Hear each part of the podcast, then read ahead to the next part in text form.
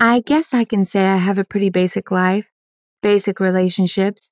When I'm in one, that is. Basic job, you get the point. I live in a small town and I was getting tired of the same fucking routine day in and day out.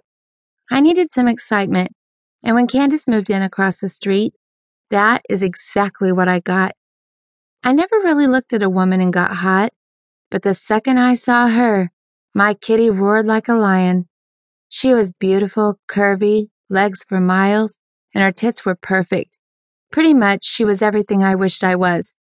I wasn't ugly, but I guess you could say I had the body of a boy.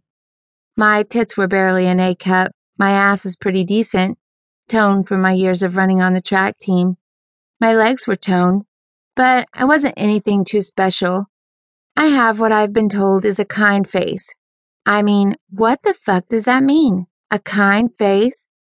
I didn't wear much makeup, and when I did decide to get dolled up, I look like a clown. I have pale skin and dark brown hair and bright green eyes. I think my eyes are my best feature.